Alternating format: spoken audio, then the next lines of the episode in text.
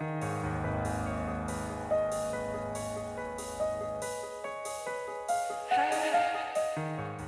nombre es Mauricio Lechuga y te doy la bienvenida a octubre, el mes de los breviarios cadavéricos, en el que te compartiré una creepypasta o leyenda urbana todos los días.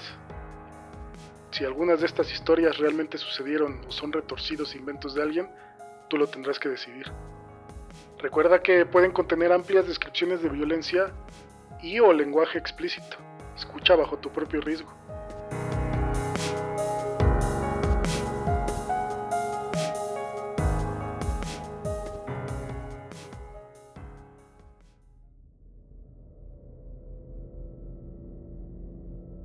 Cuando éramos pequeñas y mi hermana se caía, se raspaba su rodilla, solo se reía.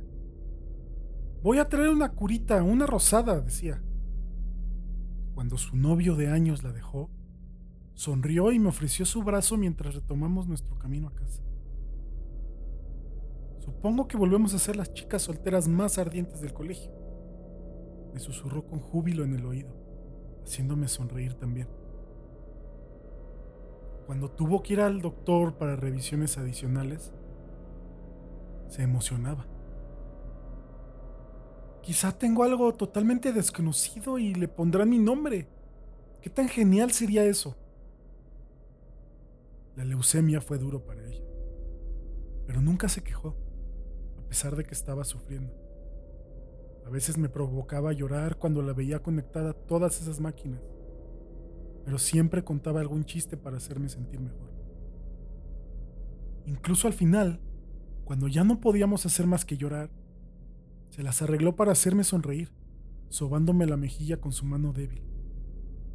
No te preocupes, me decía en voz baja. Nos veremos en el cielo. Estoy segura. No soy una persona particularmente religiosa, pero mi hermana me hizo creer en el cielo, lo cual hace esto mucho más difícil. Verás, he empezado a escuchar a mi hermana por la noche. Está sollozando, silenciosamente,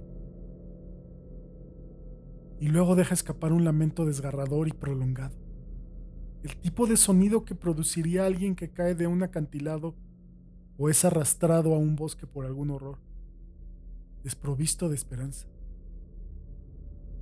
Quiero creer en el cielo, en verdad quiero hacerlo. Pero si el cielo es real, de alguna forma mi hermana no llegó.